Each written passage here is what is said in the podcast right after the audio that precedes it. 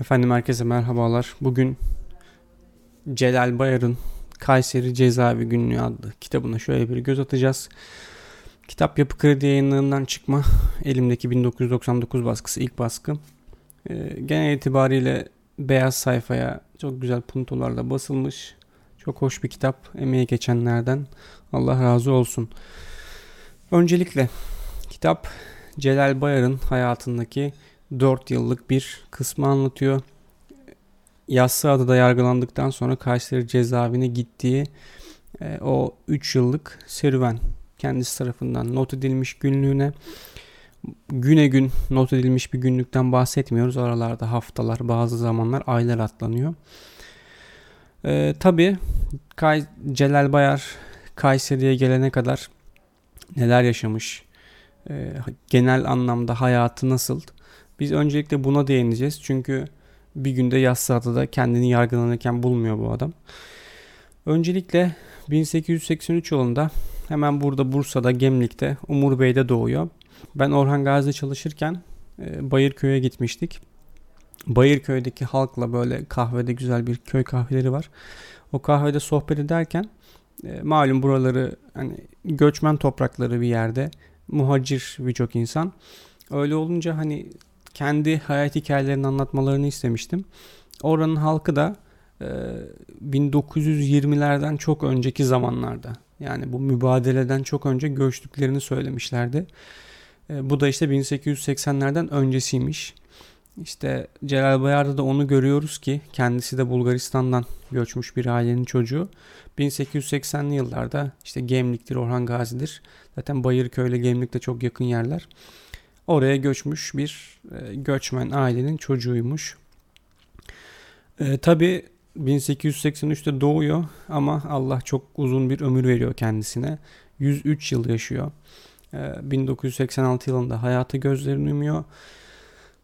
Doğum tarihiyle ölüm tarihi arasındaki geçen süre yani hem imparatorluk hem imparatorluk bakiyesi olan cumhuriyet ve bunlardaki müthiş olaylar yani e, tarihin belki de böyle en önemli olaylarını olaylarının yaşandığı anlarda gözleri açık olayların içinde faal bir şekilde bulunan bir adamdan bahsediyoruz. Eğitimini Bursa'da alıyor Celal Bayar. Eğitimini aldıktan sonra bankacılık sektöründe çalışmaya başlıyor. O zamanlar Ziraat Bankası'nda çalışıyor ve e, Deutsche Orient Bank diye bir banka var. Ee, kendisinin Eminönü'nün Eminönü'nde şubesi varmış fakat Bursa'ya da şube açmışlar. Deutsche Orient Bank.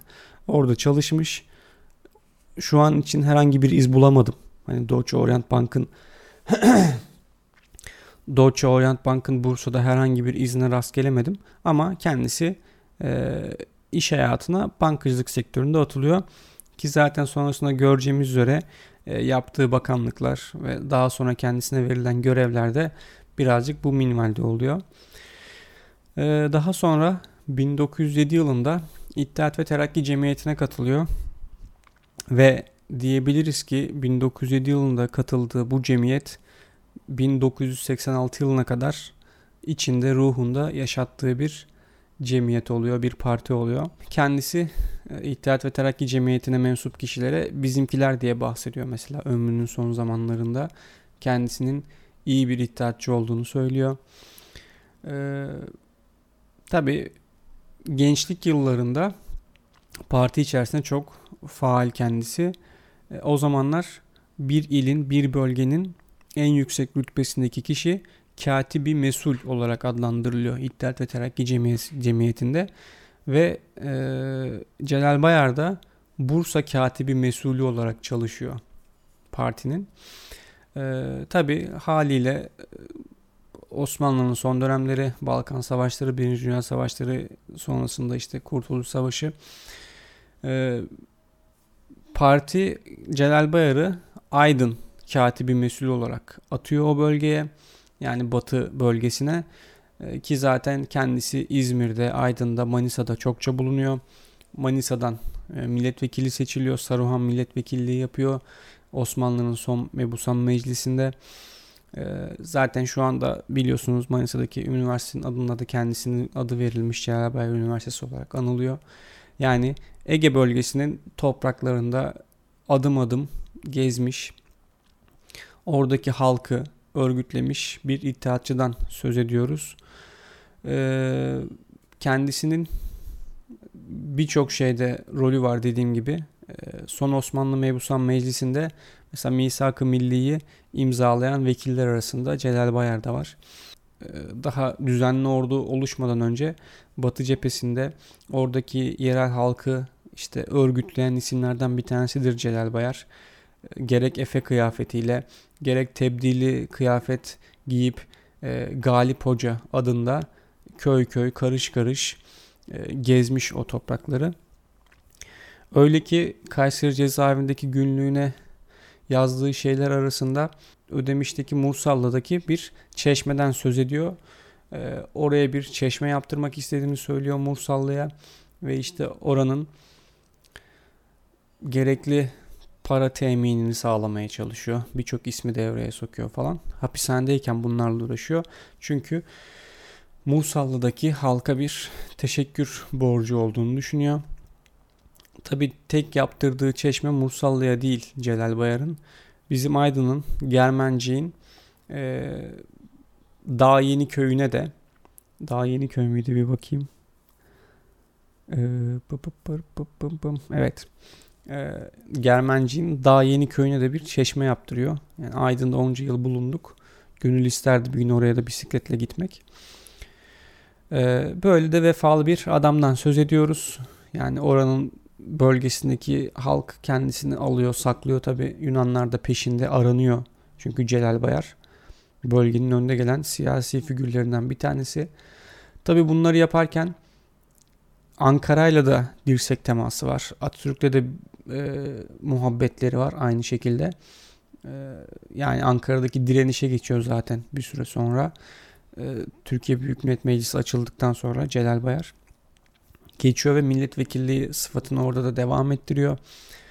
Ee, Atatürk kendisine bakanlıklar veriyor. Aynı şekilde çok çok çalışıyor.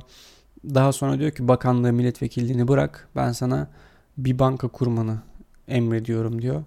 Celal Bayar da bu vazifeyi alıyor ve bugün İş Bankası'nı temellerini atıyor. İş Bankası'nı kendisi kuruyor ve o bankada müdür olarak yıllarca çalışıyor. E, banka kök saldıktan sonra bu sefer tekrardan e, bakanlıklara dönüyor. Kendisi 1937 yılında İsmet İnönü e, Murat Bardakçı'nın Cumhurbaşkanlığı arşivinden çıkarttığı belgelere bakarak şunu söyleyebiliyoruz. İsmet İnönü 1937 yılında hastalığını öne sürerek başbakanlıktan istifa ediyor ve bu istifanın kabulünden sonra da Atatürk başbakanlığı Celal Bayar'a veriyor. Yani Atatürk devrinin son başbakanıdır kendisi. Yani şunu anlıyoruz bu son 1937 yılına gelene kadar tam bir görev adamı. Vatanı milleti için sonuna kadar çalışmış, cephe fark etmemiş, koşturmuş, e, görev fark etmemiş, kabul etmiş, başarıyla yerine getirmiş bir adamı konuşuyoruz. Atatürk'ün ölümünden sonra e, İsmet Paşa ile ve Cumhuriyet Halk Partisi ile bazı noktalarda anlaşamıyor Celal Bayar. Ve e, Fatin Rüştü Zorlu, Fuat Köprülü ve Adnan Menderes'le partiden ayrılıp Demokrat Parti'yi kuruyorlar. E, bu arada Fatin kelimesi zihni açık ve çabuk kavrayan anlamına geliyormuş onu da söyleyeyim. Fatin Rüştü'nün Zorlu'daki Fatin.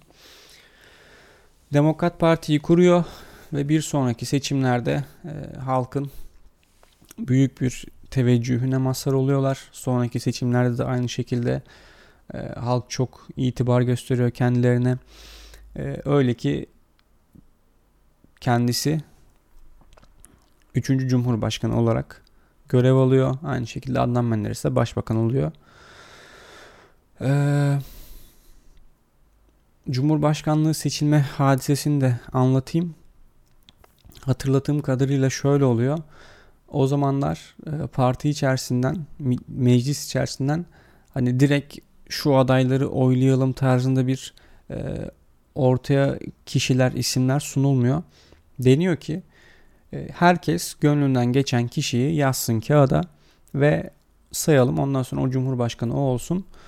Ee, meclisin de büyük bir çoğunluğu yani rakamlar tutmayacaktır ama şöyle söyleyeyim. Mesela 400 kişilik bir meclisten söz ediyorsak 350'si Celal Bayar'a veriyor, 50'si İsmet İnönü'ye veriyor gibisinden büyük bir çoğunlukla Cumhurbaşkanlığı oluyor kendisi.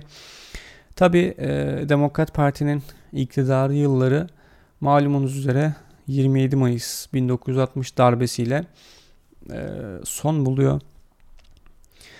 Şundan çok bir bilgim yok hani e, 1960 yılına gelene kadar Adnan Menderes ve Celal Bayar ve ekibi Demokrat Parti hani ne gibi olaylara karıştı ya da ne gibi güzellikler yaptı. Ee, çok bu konu hakkında taraf tutacağım kadar bir bilgiye sahip değilim. Ama 27 e, Mayıs 1960'ta bir darbe oluyor ve Kayseri günlüğünde şunları yazıyor. Bu darbe darbenin azmettiricisi olarak İsmet İnönü'yü gördüğünü söylüyor defaatle kendisi. Ee, ve buna da inanıyor ki birçok delil de zaten İsmet Paşa'yı işaret ediyor. Ee, bu 3-4 yıllık günlüklerinde böyle bir İsmet Paşa'yla e, büyük bir arasının açıklığı var. Fakat ömrünün son yıllarında e, Paşa'yı Paşa'yla aralarının iyi olarak hayata gözlerini yumduklarını kendisi söylüyor. Çünkü Celal Bayar günlüğüne şunu da yazıyor. Ee, ben Hur filmini izlettiriyorlar bunlara hapishanedeyken. Ben Hur filmini izlet, izletildiğinde çok böyle e, tesir altına giriyor. Filmin tesiri altına giriyor. Çok da beğeniyor filmi. Ben Hur filmindeki karakter, ben de Ben Hur filmini izlemedim. Karakter kin dolu. Böyle olunca kendisi şunu söylüyor. Hani e, tamam hani yapılanları edilenleri unutmam ama hani birine nefretle kim beslemek çok da benlik bir şey değil diyor. Yani bunu 80 yaşında e, görevden azledilmiş bir cumhurbaşkanı söylüyor. E, o yüzden dir ki hani bu sözüyle de tutarlı aslında hapishaneden çıktıktan sonra bir şekilde İsmet Paşa ile arasını iyileştiriyor. Ee, Tabi darbeyi yapan ordumuzda da e, Celal Bayar'ın günlüğünde de geçen bazı isimler var. İlla ki Talat, Talat Aydemir'in adı geçiyor. E, daha sonra Alparslan Türkeş'in adı geçiyor. E, bu Milli Birlik Komitesi'ndeki malumunuz 14 tane isim daha sonradan atılıyor. 1960 darbesini yapanlar yapanlardan 14 kişi. Alparslan Türkeş, Ahmet Er, Dündar Taşer, bugün çokça gündemde olan Ümit Özdağ'ın babası Muzaffer Özdağ. Çeşitli yerlere sürülüyor. Bildiğiniz üzere e, Ümit Özdağ'ın doğum günü. Ümit Özdağ'ın doğum bildiğin ah Allah'ım. Bildiğiniz üzere e, bildiğiniz üzere Ümit Özdağ mesela e, kendisi Tokyo'da doğuyor. İşte bu sebepten 14'lü olarak babası sürülüyor. Neyse günlükte bunlar geçtiği için sözünü bahsini açıyorum. E, günlük zaten hani 15 Eylül 1961 itibariyle başlıyor. İşte bugün kalemimiz kırıldı, idam cezasına çaptırıldık diye. Yassıada'daki yargılamalardan sonra birçok Demokrat Partili idam cezasına çaptırılıyor. Bunlardan birisi de aslında Celal Bayar. Fakat e, yaşın çok yaşlı olduğu için o zamanlar 77-78 yaşlarında e, bu yaşlarda olduğu için idam cezası müebbet hapse dönüştürülüyor. E, kendisi gibi yaşlı diğer partililerin de aynı şekilde müebbet hapse dönüştürülüyor. Sadece 3 tane isim e, o zamanlar idamla cezalandırılıyor bildiğiniz üzere. Kayseri'ye geldikten sonra tabi sağlık sorunları yaşamaya devam ediyor. Kendisinin tansiyon problemi var. Kalbinde bir problem var Celal Bayar'ın. Hal böyle olunca e, çokça doktor müşahedesi altında tutuluyor. Günlüğünde de zaten envai çeşit doktor ismi var. Bir sürü bir sürü isimler, bir sürü bir sürü hastaneler. Tabi darbe yapıldıktan sonra ve idamlar gerçekleştirildikten sonra halkın çok fazla e, tepkisi oluyor. Bu duruma halk bir türlü sindiremiyor yani. Halktan tabi bazı kişi, kişiler. E, öyle ki kendisine bu sağlık sorunları nedeniyle cezaevinden 6 ay boyu mühletle çıkma izni veriliyor. 6 ay cezaevinden çıkış veriliyor sağlık sorunları sebebiyle. Hem Kayseri'de hem de Ankara'da e, yani halkın büyük e, desteğiyle beraber yol alıyor kendisi.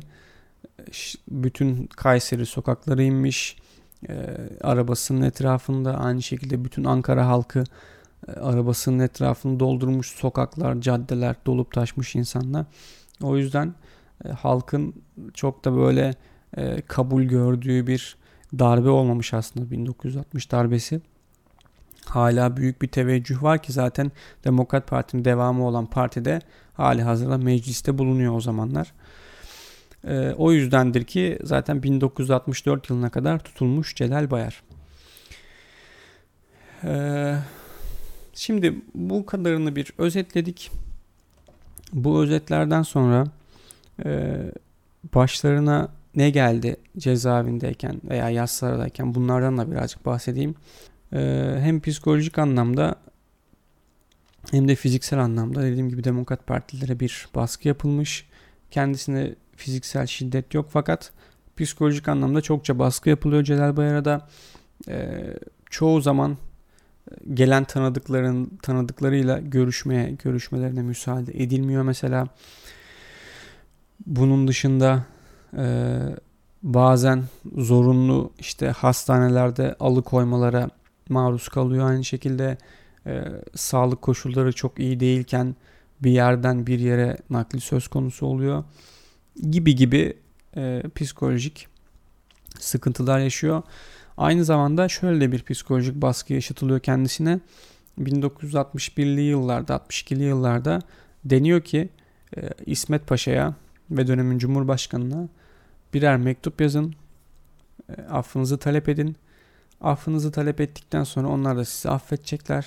Böyle hani milletvekillerinde kulislerden laf getiriyorlar kendilerine. Ee, daha sonra özgürlüğünüze, özgürlüğünüze kavuşacaksınız deniyor. Fakat kati suretle reddediyor Celal Bayar ve kendisi e, tarihi bir alıntıyla şunu naklediyor. Diyor ki Sultan II. Mahmut'un bir veziri varmış Halet Efendi diye. Bu Halet Efendi e, sultanın toyluğunu kullanıp e, kendisine rakip gördüğü diğer devlet adamlarını, vezirleri artık kimse bunların ayaklarını kaydırıp bir şekilde hepsinin sonunu idam sehpasına kadar götürüyormuş. Bir gün yine bir devlet görevlisine kafayı takmış fakat onunla çok uğraşıyormuş. Eşrafından biri sormuş Halit Efendi'ye. Hani niçin böyle yapıyorsunuz? İşte onu atıyorum bir yere sürgüne gönderebilecek kudretiniz var. Gönderdiğiniz sürgün yerinde hemen ardından bir cellat gönderip onun kellesini alacak kudretiniz de var. Neden bunu yapmıyorsunuz diye sormuş. Halit Efendi cevap vermiş. Tabi bunu ben de bilirim. Hani bunu yapmak kolaydır demiş. Fakat ben o adamın kellesini, bedenini değil, efendiliğini almak istiyorum demiş. Celal Bayar da diyor ki bize yapılan bu muamele bizden efendiliğimizi almak olacaktır diyor. O yüzden ben kimseden affımı talep edecek bir şekilde bir mektup, bir talepte bulunmam diyor. Efendiliğini koruyor. Ee, bu anlattıklarım aslında çok da kolay şeyler değil. Yani 1880'li yıllarda hayata gözlerinizi açmışsınız ve açtığınız andan itibaren bir mücadele içindesiniz. İstibdatı yıkmışsınız. Bir parti teşkilatının e, il temsilciliğini yapmışsınız. Yunanlara karşı savaşmışsınız. Yetmemiş milletvekili seçilmişsiniz. Seçildiğiniz milletvekilliğinde Osmanlı'nın son meclisinde bulunmuşsunuz. Daha sonra milli mücadeleye katılmışsınız. Atatürk'le arkadaşlık yapmışsınız. Aynı şekilde milletvekilliği yeni cumhuriyette bakanlıklar yapmışsınız. Yetmemiş Atatürk emretmiş İş Bankası'nı kurmuşsunuz. Yetmemiş başbakanlık yapmışsınız. Yetmemiş parti kurup Cumhurbaşkanlığına gelmişsiniz. Yetmemiş 60 yılında yargılanıp 80 yaşındayken de hapse atılmışsınız. Ee, böyle bir hayattan söz ediyoruz aslında. Ee, Tabi kendisini yaralayan psikolojik durumlar sadece kendisiyle sınırlı değil aslında. Yani kendisini sevenlere karşı yapılanlar da aynı şekilde Celal Bayar'ı yaralıyor. Mesela köşe yazılarında gazetelerde çıkan Celal Bayar'ı en ufacık bir böyle metheden sözcük yüzünden birçok gazeteci, birçok yazar e, yargılanıp hapis cezasına çarptırılıyor. Mesela aynı şekilde e, Demokrat Parti ve Celal Bayar taraftarlarının e, yaptığı veya yapmadığı birçok eylem yüzünden birçok insan yargılanıyor ve hapse atılıyor. E, dediğim gibi bir haksızlık var ortada. Bir darbeyle indirilme, indirilme durumu var. Ve bu darbeyle indirilme durumuna en ufacık bir tepki gösteren herkes içeri atılıyor. Suçlu bulunuyor. Ee, aslında işte şunu demek gerekiyor. Türkiye Cumhuriyeti Devleti e, hiçbir zaman kolaylıklardan, hiçbir zaman kolay yollardan geçmemiş. E, bugüne geldiyse birçok zorlukları atlatarak gelmiş veya birçok zorluklarla yaşayarak gelmiş, atlatamadan gelmiş. O yüzden e, bunların bilincinde olmalıyız diye düşünüyorum. Bu arada söylemediysem kusura bakmayın. E, Celal Bayar günlüğünü e, eski harflerle tutmuş. Bunun bir sebebi hani herkesin hemen böyle kolaylıkla okumasını istememesi olabilir diye düşündüm ben. Bir de yani sonuçta hayatının neredeyse ilk 50 yılını e, eski yazı kullanarak geçirmiş bir adamdan söz ediyoruz. Belki öyle bir pratiği vardır kendisinin. Şimdi size kitaptan direkt böyle Celal Bayar'a ait birkaç tane not okumak istiyorum ve yavaş yavaş yazımı sonlandıracağım bundan sonra. Diyor ki 12 Mayıs 1962'de Kararım katidir. Af talebinde bulunmayacağım. Şartlı teklifi kabul etmeyeceğim. Vatanımın temiz havasını teneffüs etmekten beni ihtiyarımla kimse mahrum edemez. Memleketimde kalacağım. Herkese cevabım budur. Şimdi niye bu sözleri söylüyor? Kendisine hani af talebinde bulunun ve İsviçre'ye yerleşin teklifi sunuluyor. Celal Bayar da bunu her seferinde defaatle bazen gazetelerde yazılar çıkıyor bu minvalde. Defaatle bunu reddediyor ve diyor ki ben vatanımın havasını teneffüs edeceğim. Bunu benden kimse alamaz. Tabi bir vatan ne koşullarda bize bu sözleri ettirir? Eğer topraklarını karış karış gezdiysen, eğer o toprakları için savaştıysan, eğer o toprağına terini akıttıysan, bir vatan sana bu sözleri ettirir. Yani günümüzdeki gençler belki de bu yüzden çok kolay bir şekilde e, çekip gitmeyi düşünüyor başka ülkelere, başka yerlere. Ben demiyorum ki Türkiye güllük gülistanlık. Hani karşınızda bir polyanla yok. Tabii ki ülkemizde çok çok sorun var. Biz de bu sorunlara, ben de bu sorunlara e, çoğu zaman maruz kaldım.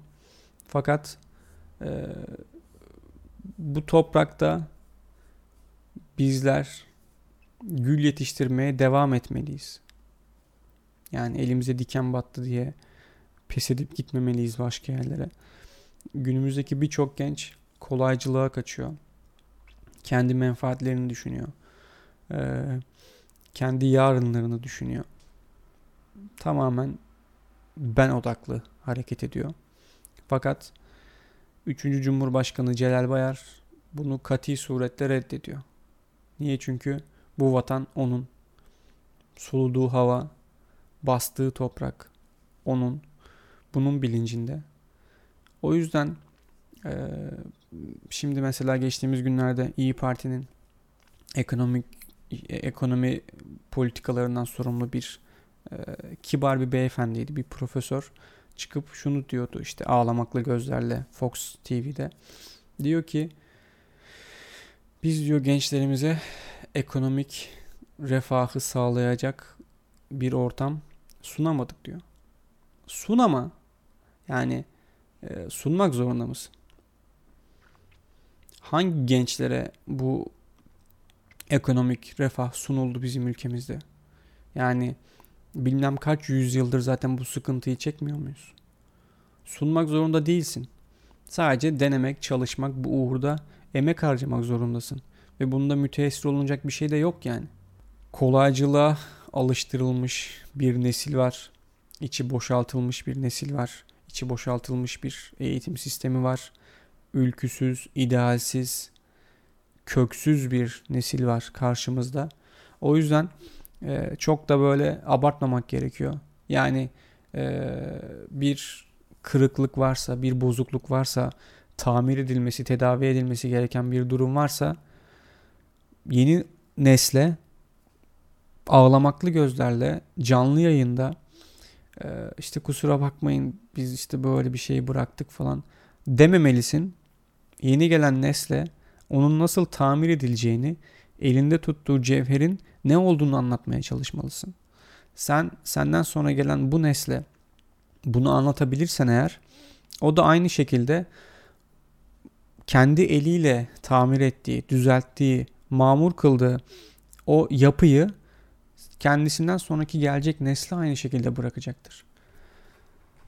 Ama yani işin özü e, gençlerimizin bireysel mutluluğunda yatıyor. E, bizim mutluluk değerlerimizi de bu noktada sorgulamamız gerekiyor diye düşünüyorum. Mutluluk e, temiz sokaklarda e, bisiklet sürüp e, çiçekleri selam, selamlamak değildir. Tabii ki budur ama tam olarak bu değildir. Mutluluk kirli bir sokağa temiz hale getirip o bisikleti kendin üretip kendi ellerinle diktiğin ağaçlarda, kendi elinin elinle e, ektiğin tohumlardan aldığın o güzel görüntü eşliğinde o bisikleti sürmektir. Yani e, Batı toplumu, Batılı devletler bunu bugün inşa etmişler. Kendi temiz sokaklarında, kendi ürettikleri bisikletleriyle, kendi ürettikleri güzel yollarda ve ektikleri, diktikleri çiçekler, bitkiler arasında bu güzel eylemi gerçekleştirebiliyorlar. Fakat şuna da bakmak gerekiyor. Bu eylemi gerçekleştiren toplumların, devletlerin bunu nasıl başardıklarını da anlamak gerekiyor. Yani bana kimse diyemez. Batı'nın kanlı bir tarihi yok. Asla değil. Batı'nın sonuna kadar, boğazına kadar kanlı bir tarihi var. Hangi devleti e, kazırsanız kazıyın altından bu çıkacaktır yani. Bugün müreffeh dediğimiz toplumlar, gelişmiş dediğimiz devletlerin altında birçok farklı coğrafyadaki insanların e, akıttıkları ter batıya mutluluk olarak dönmüştür. Birçok farklı toplumlardaki sömürü batıya güzellik olarak yansımıştır. Oradaki bütün değerler taşınıp batıya getirilmiştir. O yüzden böyle bir medeniyeti yüceltebilmek adına çalışmaktansa kendi mağrur, gururlu, e, saf toplumumu daha temiz, daha iyi hale getirip bu topraklarda hava teneffüs etmek, yani Celal Bayar'ın yaptığı gibi çalışmak ve burada kalmak daha onurlu bir eylem diye düşünüyorum ben. Ee, fakat birçok gencimiz maalesef bu ülküde, bu uğurda yetişmiyor, böyle düşünmüyor. Ee, bunları bizim değiştirmemiz gerekiyor esasında. Yani gençlere ekonomik özgürlükleri içerisinde yaşayacağı bir toplum sunmaktansa nasıl bir bakiye sahip olduklarını anlatmak gerekiyor. Zaten oradan alacakları güçle yerlere zaten çöp atmayacaktır. O gençler zaten bisiklet turlarına çıkacaktır. O gençler zaten çiçek ekecektir. O gençler zaten ağaç dikecektir. O yüzden e, böyle insanlar yetiştirmemiz gerekiyor diye düşünüyorum ben. E, Celal Bayar da öyle söylemiş. Kararım katidir. Kimse vatanımın temiz havasını teneffüs etmekten beni mahrum edemez diyor. Ve ekliyor. Zulme, işkenceye ve cefaya alıştık. Bundan sonrası içinde mukavemetim var. Tam olarak bu aslında. 80 yaşında karşısındaki askerlere, darbecilere diyeceği söz bu. Bu zamana kadar birçok sıkıntıya, cefaya alıştım. Bundan sonra yapacaklarınız için veya bundan sonra başıma gelecekler için de bu kavemetim var. İşte böyle olursak eğer yani şimdiki 15'li 20'li yaşlardaki yılgın gençleri görüyoruz. Fakat 80 yaşında e, Yassı Adada yargılanan bir adamın sözleri bunlar. Şimdi bugüne kadar çokça uğraştım. Bugünden sonrası için de mukavemetim var. O bilinçli olursak eğer hani ne olursa olsun, hangi olay olursa olsun bizi yıkamaz. Ve tabi e, kendisi şunu da söylüyor. 55-60 yaşındayken 85 yaşına kadar yaşamaya karar vermiştim. Bundan evvel ölmeyecektim. 80'e yaklaştıkça zaafa uğramaya ve kararımı eksik bulmaya başladım. 85'i bulalım o zaman bir revizyon yaparım diyordum. Şimdi 80'i buldum fikrim değişti. Eski kararımda zaman aşımı vardır. Muteber değildir. Bilirsiniz pazarlarda herhangi bir madde tartılırken 99 okkadan sonra yüzü bulunca dalya diye bağırırlar. Yeniden birden başlarlar. Ben de yüzü bulunca dalya diye bağıracağım. İşte Celal Bayar'ı 100 yaşına kadar yaşatan güç buydu. Yani 80 yaşına geldiği zaman 60'lı yaşlarda verdiği 85 yaş sözünü tekrardan revize ediyor ve diyor ki Dalya diye bağıracağım ki zaten Dalya diye bağırıyor ve 3'e kadar sayıyor. Tabi e, yine kendi alıntısını okuyacağım sizlere. Nasıl bir dürüst insan profiliyle e, karşı karşıya olduğumuzu anlayın. Diyor ki Savcı muavini Beyefendi, siz de İş Bankası'na memurluk yaptınız. Memurların halini bilirsiniz. Demek suretiyle mazeret yolu aradı. Bunu da dereakap önledim. Ben İş Bankası'na memur değildim. O büyük müesseseyi kurmak için vekilliği bıraktım. Başına geçtim. Çalışırken yalnız vicdanımı kullandım. Memur dahi olsaydım ancak böyle hareket ederdim. Size de tavsiye ediyorum. Söz arasında emir kuluyuz diyorsunuz. Bundan vazgeçiniz. Vicdanınızın, kanunun kulu olunuz. Yani e, o dönemin ve belki de bu dönemin memur zihniyetinin de nasıl olması gerektiğini söylüyor kendisi. Bir emrin kulu olmamamız gerekiyor. Vicdanımızın ve kanunun kulu olmamız gerekiyor. Yani askeriyedeyken de böyleydi eğer komutanın sana kanun dışı bir emir verirse bunu senin uygulamaman gerekiyordu. Yoksa hani e, askeriyede emir demiri keser. Tabii ki uygulanması gerek ama bu vermesi verdiği emir kanuna, nizama uygun olması gerekiyor. O yüzden kişilerin, adamların kulu olmaktansa bu tarz bir zihniyete sahip olmamız gerekiyor. Yani emir kuluyuz lafının arkasına sığınıp ee, her türlü eylemi kendimize reva görmemeliyiz. Biz emir kulu değiliz. Biz vicdanımızın ve kanunun kuluyuz. Çok güzel bir yaklaşım.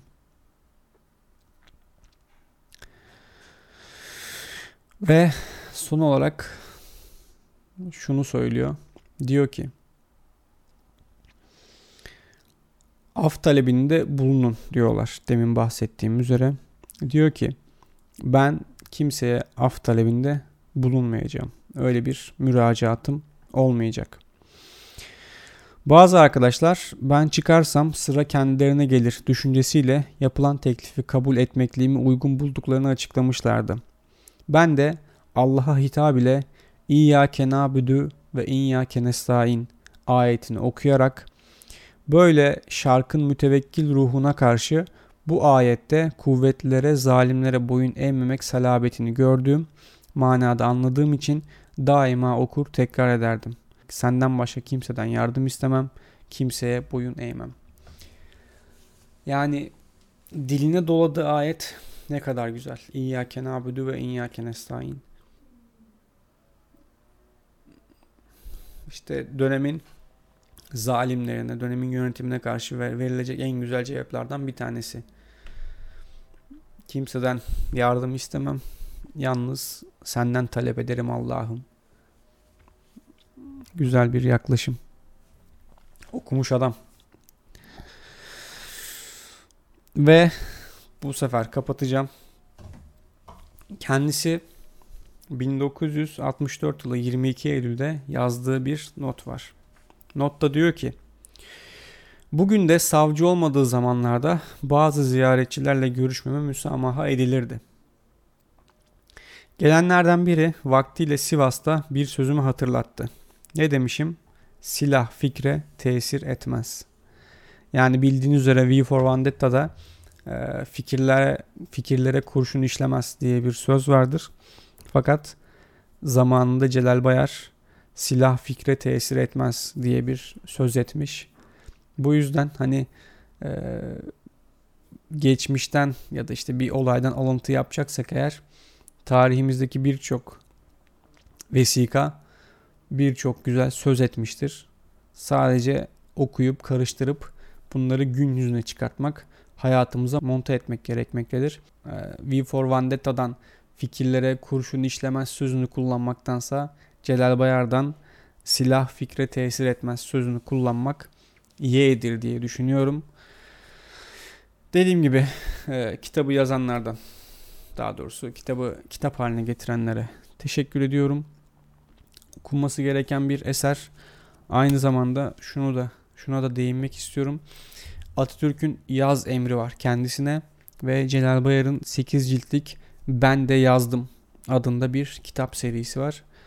Denk gelirsem eğer bu kitap serisini de edinmek ve okumak istiyorum.